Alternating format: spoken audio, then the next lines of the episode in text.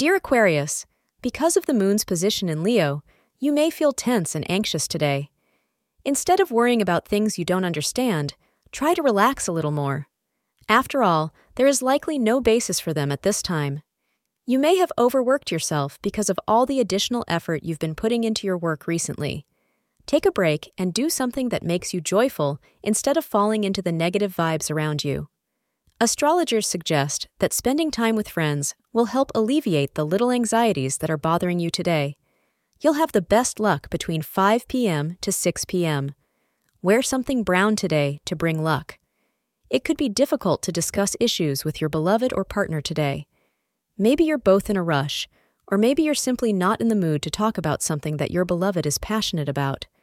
At any rate, a failed conversation could lead to an argument and a sour mood. Later today, you both make a somewhat halting effort to explain away the misunderstanding. Find ways to lower the tension because simply leaving or avoiding it won't work. Thank you for being part of today's horoscope forecast.